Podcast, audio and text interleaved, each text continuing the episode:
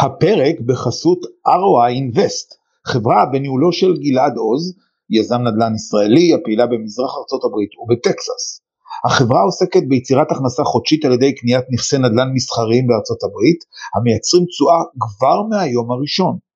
החברה מציעה ללקוחותיה תהליך ליווי צמוד ובשקיפות מלאה, תוך הקפדה על ניהול סיכונים ומקדמי ביטחון למשקיעים, ובדגש על אפיון צורכי הלקוחות באופן מקצועי ואישי לכל אחד ואחת.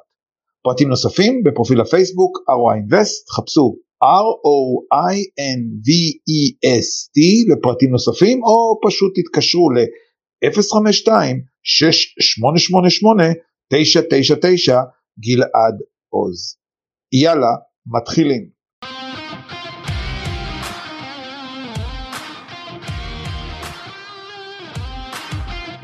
אמריקה בייבי הפודקאסט שהוא שער הכניסה להבנת ההיסטוריה, החברה, הדיפלומטיה והפוליטיקה בארצות הברית, בהנחיית דוקטור קובי ברדה.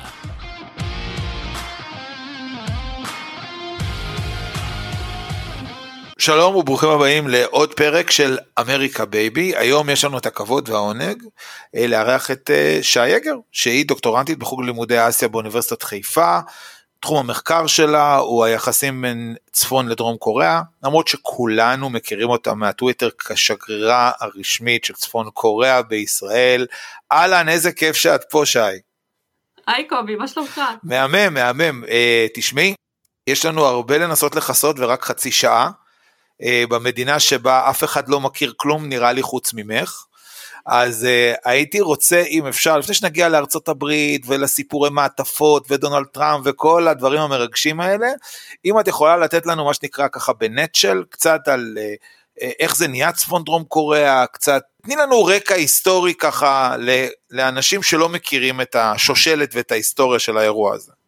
In a nutshell זה מאתגר מאתגר, אבל אני אנסה. בגדול אנחנו חוזרים ל-1945, לקראת סיום אה, מלחמת העולם השנייה, כשהעולם מבין בעצם שיפן עומדת להיכנע, אה, ברית המועצות וארצות הברית ועוד כמה מדינות יושבות וחושבות מה נעשה עם אה, קוריאה שהיא מסופחת ליפן משנת 1910. חילקו אותה באמת לצפון ודרום כשהצפון היה בשליטה סובייטית והדרום כמו שאנחנו יודעים שליטה אמריקאית. כל זה היה מתוכנן להיות זמני בלבד וכמו שאנחנו יודעים בסוף זה לא קרה, זה נמשך קצת יותר.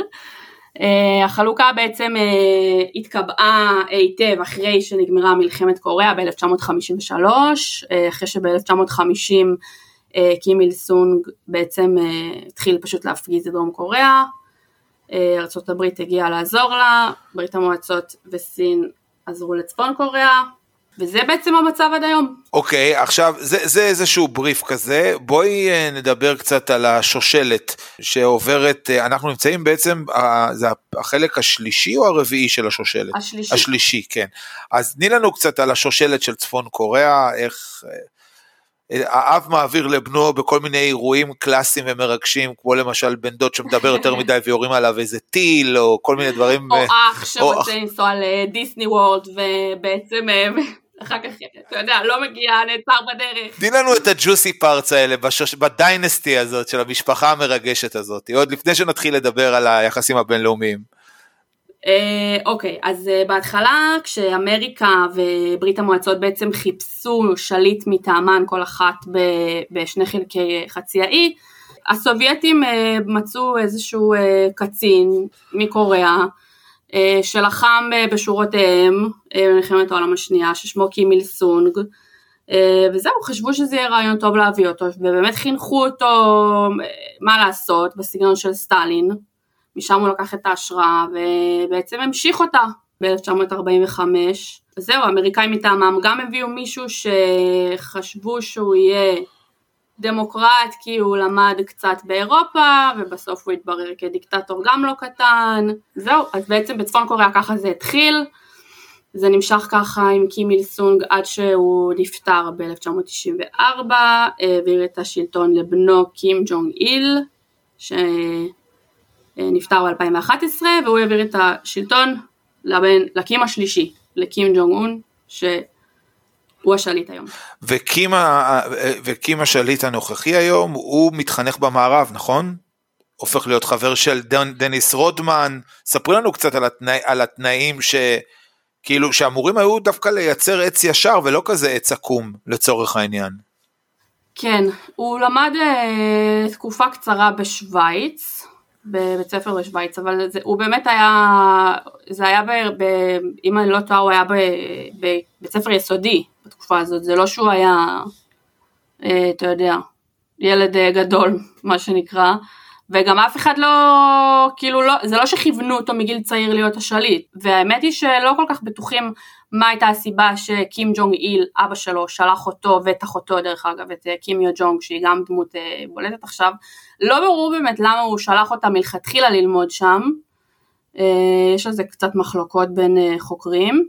כן, זה מוכיח באמת שבסוף הסגנון הזה וה... המנהיגות הזאת זה יותר חזק מהכל, אפילו שבאמת אה, קים ג'ונג און הוא אה, למד בשוויץ ואנחנו יודעים שהוא גם אוהב אה, מותגים מערביים ויש לו את דניס רודמן החבר שלו, כן זה מראה שבאמת הסגנון שלהם הוא יותר חזק. באיזה שלב צפון קוריאה מחליטה שהיא צריכה לפתח לעצמה יכולות גרעין ולמה? מה, מה, מה הקונספט ש, שמוביל את האירוע הזה? הפיתוח של הנשק הגרעיני, אני יותר אוהבת לקרוא לזה היום הלאומיות הגרעינית של צפון קוריאה, זה מתחיל בשנות ה-60 אה, בסיוע הסובייטי, אה, בזמנו זה היה למטרות שלום, כן, אה, קימיל סונג לא תכנן שבשלב הזה שהמדינה שלו תהיה, אתה יודע, המעצמה הגרעינית שהיא היום, אז הם מתחילים לפתח גרעין בשנות ה-60, 70, 80. אני תמיד אומרת שזו תעודת הביטוח הכי יקרה בעולם, הנשק הגרעיני של צפון קוריאה, כי זה בעצם אה, מה שמבטיח את המשך השלטון של משפחת קים. זה מספק להם גאווה, יוקרה לאומית, אה, ומרתיע את אמריקה, כמובן. עד כמה אה, כל המדינה משועבדת לפתח את הנושא הזה? זאת אומרת, עד כמה, נגדיר את זה, השאיפות ה... צבאיות, אנחנו יודעים שיש בעיות אה, אפילו ברמה של אה, קלורית, כמה, כמה קלוריות צורך כל אזרח שם, עד כמה להערכתך זה, כל ההתחמשות הזאת שעבדה את החברה בצפון קוריאה? חברה מאוד מאוד משועבדת לזה, אבל תראה, זה באמת, אנחנו חוזרים עכשיו למלחמת קוריאה. צפון קוריאה פיתחה גרסה משלה לאירועים שהיו במלחמת קוריאה, ושם היא בעצם ביססה את האנטי אמריקאיות, את השנאה לאמריקה, את ה... היא פיתחה בעצם את ההצדקה ללמה יש לה נשק גרעיני, זה התחזק אחרי באמת שאמריקה התחילה עם הסנקציות, אה, עכשיו אה, כל מנגנון ההפחדה הזה קים אה, משתמש בו בשביל להגיד הנה אנחנו חייבים נשק גרעיני כי חונקים אותנו עם הסנקציות, אמריקה רוצה להשמיד אותנו מאז מלחמת קוריאה אנחנו חייבים את זה, כאילו אין, אין ברירה. אז אה, זה מבטיח בעצם גם את השלטון שלו וגם את היציבות של השלטון שלו וגם אה, הוא מצא לעצמו תירוץ. אוקיי, okay, בואי, בואי נדלג אחורה, אבל לא רחוק מדי בזמן, בואי נדלג ל, לעלייתו של טראמפ, כס אה, הנשיא של ארצות הברית, והרומן, הרומן שנאמר שהוא די, די ביזארי, די, די, די משעשע ודי ביזארי. אולי יש לך תשובה אגב, למה המעטפה הענקית, אני רציתי לשאול אותו בשעתו, אולי יש איזשהו אה, משהו חפוי אה, בעולמות הצפון קוריאנים לשלוח מעטפות עצומות, כי הרי זה גרוטסקי הגודל של המעטפה כן. שהוא מעביר לטראמפ. אם אתה יכול קצת לספר לנו איך, איך היה ה setting של הסיפור הזה, איך מהצד הצפון קוריאני, כמו שאת עקבת אחריו. טוב, אז אנחנו יודעים כבר שבאמת בתחילת הנשיאות של טראמפ, זה לא היה, הם עדיין, הברומנס עדיין לא התחיל, הם עדיין לא fell in love, היה שם הרבה השמצות הדדיות, ו little rocket man, וכל האמירות האלה. די משעשעות, את אה, חייבת להודות, כי, כי לא היה משעמם בתקופה הזאת, זה... לא היה משעמם, גם היה, היינו אה, לקראת אה, הניסוי הגרעיני האחרון, בספטמבר 2017, הייתה תקופה סוערת ומעניינת, וזהו, ואז מה שקרה זה הרי שטראמפ נפגש עם קים שלוש פעמים, וכך הוא בעצם אה, נתן לקים את הדבר שהוא הכי רצה, שזה הכרה. לגיטימציה, כן. נכון, בדיוק. זהו, כן, זה, זה, זה, זה פחות או יותר מה שהיה אה, עם, הפסג, עם הסאמיט דיפלומסי, כמו שאנחנו היום אה, קוראים לזה בדיעבד. אבל אנחנו יודעים שהרבה לא יצא מזה בסוף, כאילו זה לא... אני מנסה להבין מהנקודת מבט שלך, אה, בתור מי שחוקרת את התרבות הצפון קוריאנית, איך, איך אה, נגיד הרי סך הכל זה מאוד שונה מהאופן שבו אובמה טיפל מולו וגם אגב היום איך שביידן מטפל אה, איך שביידן מטפל מולו תכף נגיע לתקופה הנוכחית לנפיצות וכל הדברים האלה אבל כרגע אני עדיין עוד אה, בקדנציה של טראמפ איך איך נגיד הדבר הזה נתפס בקרב האליטה בקרב אה, אני יודע מה ההנהגה הצבאית זה משהו טוב למדינה משהו לא טוב אהבו את טראמפ לא אהבו אותו חששו ממנו צחקו עליו מה איפה בתוך האירוע את ראית את הסיפור הזה. אני ראיתי בזה, במיוחד אחרי שטראמפ נפגש עם קים, אני ראיתי בזה בתור ניצחון מוחלט לקים, למשטר הצפון קוריאני. הם ראו את זה באור סופר חיובי. אה, קודם כל באמת בגלל מה שאמרנו שזה טראמפ בעצם נתן לקים הכרה שזה הדבר שהוא הכי רוצה וגם זה הוכיח לקים שהאסטרטגיה שלו שהיא יעילה. הוא מבחינתו פירש את זה לציבור שלו. אמ, הוא אמר להם, האסטרטגיה הגרעינית שלי מצליחה, הנה יש לנו נשק גרעיני, וזה הביא את נשיא ארצות הברית לדבר איתי, להיפגש איתי, והוא עוד, אתה יודע, עם כל הציוצים בטוויטר שהוא הזמין את קים, זה עוד יותר אה, מוסיף לה, לה, לכבוד של האירוע. עכשיו, רק התמונות שיצאו מהמפגשים בהנוי ובסינגפור, שרואים את אה, נשיא ארצות הברית ככה איך הוא הקשיב לקים והדגלים בכל מקום זה נתן לקים לדעתי ניצחון מוחץ וגם אחרי. גם אחרי אגב בואי נדבר רגע על הדרך שהוא מגיע לסמץ האלה הוא נוסע ברכבת למה? אומרים שהוא מפחד מטיסות, אפשר להבין אותו. אפשר להבין למה. להיות בשמיים וזה זה. עם מטוס צפון קוריאני שמודבק עם masking אה, טייפ, חלקים שם של המטוס את אומרת.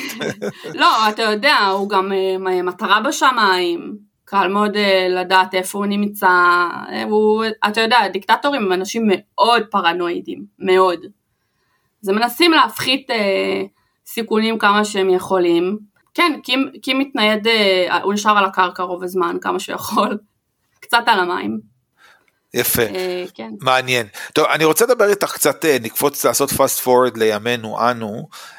קודם כל, קודם כל אני קראתי את תגידי לי אם זה נכון או לא נכון, זה לא התחום המומחיות שלי כמובן, אבל אתה יודע, אתה נחשף לדברים, שאחד החששות המאוד מאוד משמעותיים בדרום קוריאה זה שיעשו הצפון קוריאנים את מה שעשו אה, החמאס, זאת אומרת מעין השתלטות כזאת של כמו השבעה לאוקטובר, השתלטות זריזה כזאת, כמה נוח'באים, אני לא יודע איך קוראים לה, יחידת הנוח'בה המקומית בצפון קוריאה, אה, פשוט יעברו את הגבול אה, ויעשו השתלטות מסיבית, מאוד מדיר שינה מעיני הדרום קוריאנים.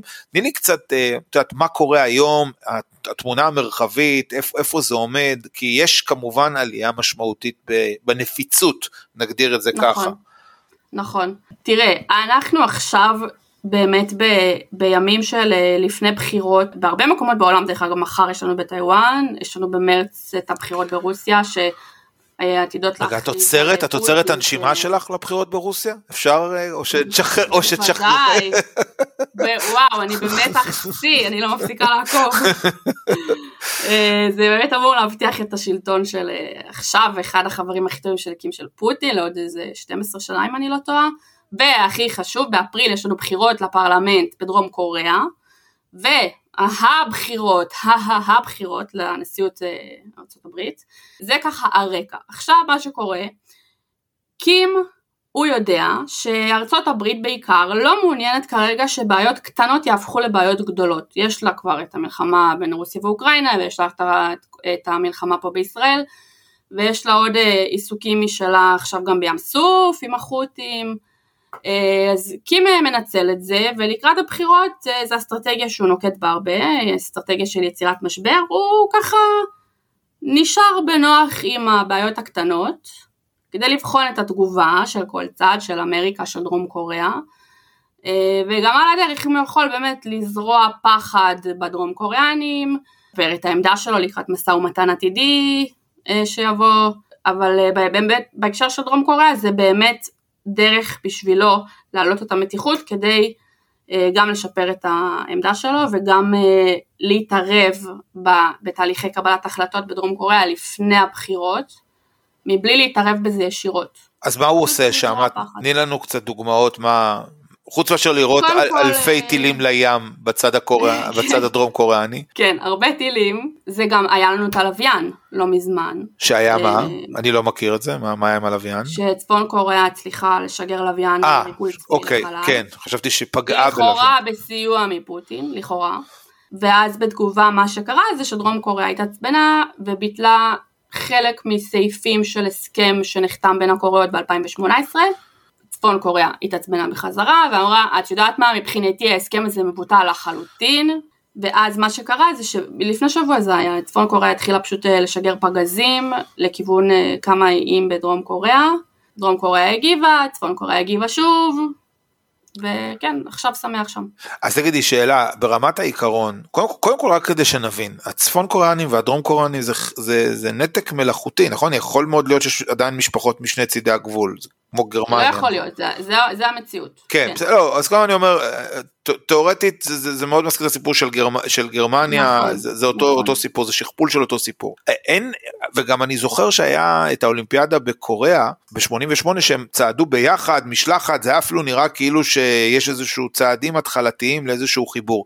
איך, איך מצליחים באמת לתחזק את המערכת הזאת שאחים, כן, מלחמת אחים כזה בשם גס כזה, איך, איך, איך זה עובד הסיפור הזה? עד כדי איום להשתמש בנשק גרעיני, כן, על אנשים שהם אמורים להיות המשפחה שלו לצורך העניין. תראה, זה סופר מסובך, זה באמת סופר מסובך, כי באמת יש לנו פה מדינה שמדינות אחרות בעצם חילקו אותה בכוח. הן החליטו בשבילה, אחרי שהיא גם ככה הייתה במצב קשה אחרי באמת סיפוח של 35 שנה ליפן. אה, שהוא היה נורא, באמת. כן, אז, אז יש לנו פה את, באמת הקרע המלאכותי הזה של אה, קבוצה שהם אותה אתניות, אותה שפה, היסטוריה משותפת, ובאמת באו מדינות אחרות ופשוט חילקו אותה בצורה גסה. זה קשה, זה סופר סופר אה, שברירי, מאוד שברירי. זה מאוד עדין וזה מאוד מאוד רגיש לדברים מבחוץ. אבל את חושבת שהוא יכול to pull the trigger בסוף וכן נגיד להטיל פצצת גרעין על דרום קוריאה כראם בעצם אני לא חושבת שזה יקרה. אני באמת לא... קשה לי לראות שקים ג'ונג און עושה את זה כי הוא יודע ש... אז אה, דרום קוריאה באמת אה, נמצאת תחת המטריה הגרעינית של ארצות הברית, שזה משהו שהוא מגובה בהסכם ההגנה שחתומות עליו ארצות הברית ודרום קוריאה מאז אה, סיום מלחמת קוריאה ב-1953, אז קים בעצם יודע שאם הוא מעז להשתמש בנשק גרעיני כלפי דרום קוריאה זאת הכרזת מלחמה ארה"ב אה, תהיה חייבת להתערב. מעבר אה, לקטע הטקטי, אני שואל בקטע המשפחתי, איך אומרים, אה, מכות במשפחה. כאילו, יש איזשהו שריד של זה, או שהניתוק הוא כזה מוחלט שזה כבר לא פקטור? לא, לא, זה בטוח לא פקטור. גם אל תשכח שהחלוקה של הקוריאות היא הייתה לפני כל כך הרבה שנים, זה נורא נורא מתמעט, כאילו אין היום הרבה אנשים שהם בני אותה משפחה שחיים בשני החלקים של חצי האי, כי זה אנשים שהם מבוגרים. זאת אומרת, שנאה מלאכותית שהפכה לאמיתית בגדול. כן, כן, שנאה למנהיגים, זה שנאה למנהיגים כמובן, זה לא שנאה של uh, people to people, זה שנאה של, uh, כן, פוליטיקה, בקיצור. עכשיו תגידי, אנחנו יודעים שדרום קוריאה מיהרה לעשות דיל אה, אה, עם הנשיא טראמפ כשהוא נכנס ולאשרר את זה עם ביידן, זאת אומרת דרום קוריאה, כן, לא צפון קוריאה, בת ברית חשובה מאוד אה, אה, אה, לאמריקאים. אגב, אה, טראמפ בקמפיין שלו ב-2016 נשבע שהדרום קוריאנים ישלמו כי זה לא יכול להיות שהם יקבלו בחינם את כל הטוב הזה שהם עליהם וכן הלאה, ואכן במסגר, במסגרת הסכם ההגנה החדש, ההסכם בין המדינות, אכן יש איזשהו מהלך שמחייב את הקוריאנים, הדרום קוריאנים, להוסיף יותר. את רוצה לספר לנו קצת על, על מה שהיה שם, ואז איך, איך זה התגלגל לימינו אנו? כן, בגדול אה, מאז באמת החתימה על אותו הסכם בסוף מלחמת קוריאה, מוצבים בדרום קוריאה, אה, היום יש כמעט 29 אלף אה, חיילים אמריקאים. וכל הסיפור הזה של הנוכחות האמריקאית בדרום קוריאה זה באמת סיפור מורכב, כי באמת זה אחת הסיבות גם שצפון קוריאה, היא, את יודעת, צפון קוריאה היא מאוד מאוד מתנגדת לזה. ונכנסת לפה גם סין, שגם שונאת את הנוכחות הצבאית של אמריקה בדרום קוריאה, כי זה מאוד מאוד קרוב אליה. אז זהו, אז טראמפ, אה, כן, הוא אמר שהוא הטיל, הוא בכלל הטיל ספק בצורך, כן. של, mm-hmm. כן, גם בכדאיות של להיות אה, חבר של מדינות באזור. כחלק כן. מתוך מגמה כללית שלו, הוא עשה את זה גם באזורים אחרים בעולם, גם בנאטו כן. וגם עם הסעוד, כן. זאת אומרת כאילו, אם אתה רוצה את אמריקה, אנחנו הפסקנו להיות הפראיירים של העולם, תשלם ויש לכם, אתם הדרום קוריאנים, מספיק כסף לשלם, אתם רוצים אותנו, אותו דבר אגב גם יפן, בואו ותשלמו, נכון. כאילו בואו בוא נפתח נכון. מחדש את ההסכמים. ו... כן, ודרום קוריאה מפחדת מזה מאוד, היא לא רוצה, דרום קוריאה באמת אחד הדברים שהכי מניעים אותה, את המחשבה שלה, את המהלכים שהיא עושה, זה הפחד מנטישה אמריקאית או שינויים בברית, זה סופר מפחיד אותה, אה, דרום קוריאה אני מזכירה אין נשק גרעיני, למרות שיש לה באמת צבא מאוד מאוד חזק, שהיא פיתחה, אתה יודע, מכורח הנסיבות ועם האיומים שהיא מתמודדת, אבל אה, היא מתמודדת עם אויבת גרעינית. מה גודל אה, האוכלוסיות, דרום מול צפון קוריאה? האמת שבדרום קוריאה אני לא זוכרת, אבל בצפון קוריאה יש היום, לפי הערכות, כן, 25 מיליון אנשים. וואלה.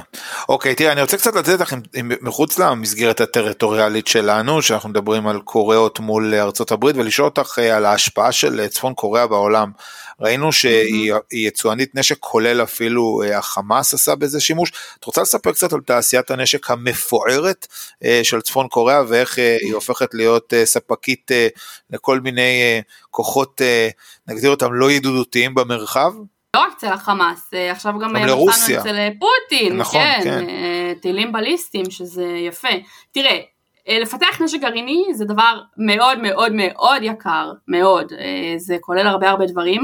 אתה צריך כסף, עכשיו כשיש עליך סנקציות ובכללי שהרבה מדינות לא רוצות כל כך לשחק איתך, זה קשה, זה קשה, אתה צריך באמת כסף. תעשיית הנשק זה אחלה הכנסה, אז אה, צפון קוריאה באמת אה, עד מלחמת המפרץ, אה, שגילו, הבינו שם שבעצם הנשק של צפון קוריאה לא משהו, באמת מכרה פחות או יותר לכל מי שרצתה לקנות, וזה היה באמת משטרים כמו איראן, תימן. החות'ים. כן, החות'ים גם, דרך אגב גם היום אומרים שיש נשק של צפון קוריאה אצל החות'ים. אגב, מה הם מייצרים? אה, הם לא מייצרים, אה, נכון, כטב"מים, הם יותר נשק כמו פצצות, אה, רובים, גרסה מקומית של קלצ'ניקוב, נכון? קל, נשק כן, קל, נשק קל, וסקאדים, רקטות, כן, זה, זה בעיקר. טילים זה עכשיו באמת אצל, יותר אצל פוטין. זה הטרנד את אומרת. זה הטרנד החדש, כן. יפה מאוד. תראה, אנחנו מתקרבים לסוף הפרק ויש לי את השאלה, שאלת הזהב, השאלה שבה אני מנסה לעמת אותך עם, עם, ה, עם העתיד, ואז נחזור ונראה אם חס וחלילה אכן הוא מתגשם. אני תמיד אה, מספר שכששואלים אותי לגבי הנושא של ביידן ולמה ביידן מתנהל כמו שהוא מתנהל, אה, בקשר לישראל, אז אני בא ואני אומר, יש אה, בעצם את שיטת שלושת המעגלים, המעגל הראשון זה כי הוא אומר, ולא פעם, שהוא פרו-ציוני. אה, לא חייבים להיות יהודי בשביל להיות ציוני. המעגל השני שלו זה המעגל של הקונגרס האמריקאי שבמסגרתו הוא מקווה שהעסקה שעוד לא עברה עדיין, אה, למרות שיש איזושהי התקדמות אה, כעת בין המפלגה הרפובליקנית והדמוקרטית על הסכם החבילה של סיוע שזה 105 מיליארד דולר, כאשר ישראל אמורה בעצם להיות מגשרת בין הרצון הרפובליקני לכסף לחומה, לרצון הדמוקרטי להעביר כסף אה, לאוקראינה, וישראל אמור להיות מה שנקרא המאחד של שני הצדדים, זה הדבק המאחד, אז, אז פה זה כאילו המעגל השני. והמעגל השלישי שמבחינתי הוא המעגל הכי משמעותי, ופה אני מכניס אותך לתוך הסיפור, זה שבגלל שביידן הוא מתקופת הדינוזאורים בערך, אה, הוא, הוא סנטור מתחילת שנות ה-70, אה, והוא מאוד מאוד קרוב לפוליטיקה של, אה, של מלחמת העולם השנייה והמלחמה הקרה וכן הלאה, הוא מבין מה שכל אה, סטודנט שנה א' להיסטוריה, במידה ובנוסף על הזירה הראשונה שמבעבעת כבר כמעט שנתיים, אותו בפברואר זה שנתיים, שזה הזירה של אוקראינה-רוסיה, והזירה שכבר מבעבעת 100 אה, ימים, אה, שזה במזרח התיכון, הוא חושש מההתלקחות של הזירה השלישית, שהזירה השלישית, שזה, ותכף אנחנו נדבר איפה זה יכול להיות, זה בעצם בסופו של יום גלישה למלחמת עולם full scale עם כל המשתמע וכל מה שקורה, ולשם הוא לא רוצה להגיע, בטח לא שהוא מתקרב לשנת בחירות. ופה זה מעביר אותי, הקדמה קצת ארוכה, אה, אבל בעצם לשאלה שאותך, שאותך אני בעצם הייתי מצפה, או חושב יחד איתך בקול רם, א', האם יכול להיות שהזירה הזאת תתלקח? וב', איפה את חושבת שיכול להיות שהיא תתלקח? האם זה פלישה סינית לטיוואן, פלישה אימפיבית, ניסיון להכריע את האי הזה עם כל המשתמע וכל האספקה של אה, תעשיית השבבים הבינלאומית וכן הלאה וכן הלאה, או יותר קרוב אלייך לבית שלך, הבית המחקרי, צפון קוריאה, דרום קוריאה. זאת אומרת, קודם כל, האם את חושבת שיהיה כזה איזשהו אה, פיצוץ במזרח אסיה? ואם כן, איפה משתי הזירות את חושבת, והאם יכול להיות אולי שיהיה לינקג', האם יכול להיות שיהיה התקפה משולבת כזאת? מה שנקרא שלב הערכה. התשובה האינסטינקטיבית שעולה לי לראש, זה קצת אה, עכשיו מתחבר אלינו, צפון קוריאה מורתעת, הקונספציה, זה באמת, אני מרגישה שזה כל כך אבסורד שאני אומרת את זה, אבל שאף אחת לא רוצה מלחמה. אבל ראינו מה קרה בשביעי באוקטובר, חשבנו ככה על החמאס, אז זה, אה, זה באמת, אה, מבחינתי זה טרף לי את כל הקלפים במוח. אבל אם תפרוץ מלחמת העולם השני, בכל מקרה, אני באמת לא חושבת שזה יקרה, אבל אה, אם זה יקרה, זה לא יהיה בגלל צפון קוריאה, זה יהיה בגלל סין, ואם תפרוץ מלחמת העולם שלישית, אני, אני הייתי שמה את הכסף שלי על טיוואן. על הקטע עם טיוואן. יכול להיות אגב אה, שילוב של השניים? זאת אומרת, עד כמה סין וצפון קוריאה מסונכרנות ביניהם? כאילו הם, זה, זה כזה חברות best buddies או כאילו שיתופי פעולה וזהו? זה שיתופי פעולה, סין היא 90% מהסחר של אה, צפון קוריאה. יש שם, אה, אתה יודע, סין חברה רק של עצמה, וצפון קוריאה יודעת את זה, עכשיו קים קצת מנסה, ממש, זה משהו ממש בימים האחרונים, אה, מנסה ככה יותר להתקרב לשי, אחרי שהוא כבר חיזק את החברות שלו עם פוטין, אבל צפון קוריאה זה לא שהיא, אתה יודע, תלויה שסין מכריחה אותה אה, להתנהג בדרך מסוימת, או שהיא משפיעה על הקבלת החלטות שלה יותר מדי. וואלה, מגניב. Uh, תשמעי, היה ממש כיף, פרק מרתק. Uh, למדנו על מדינה שאף אחד מאיתנו חוץ ממך uh, לא, לא מכיר יותר מדי, קצת קיבלנו איזה הצצה לתוך ההיסטוריה הרחוקה, הקרובה, והכי חשוב אפילו לעתיד. Uh, שי, המון תודה, היה ממש כיף בפרק הזה. תודה לך, היה באמת כיף. ושוב המון תודה לחסות ל-ROI Invest, חברה בניהולו של גלעד עוז, יזם נדל"ן ישראלי הפעילה במזרח ארה"ב ובטקסס. ניתן למצוא אותה ב-R-O-I-N-V-E-S-T, או פשוט להתקשר ל-052-688-999. תודה מיוחדת לחברת הפודקסייה בניהולו של שלום סיונוב על הפקת הפודקאסט הזה. נתראה בפרק הבא.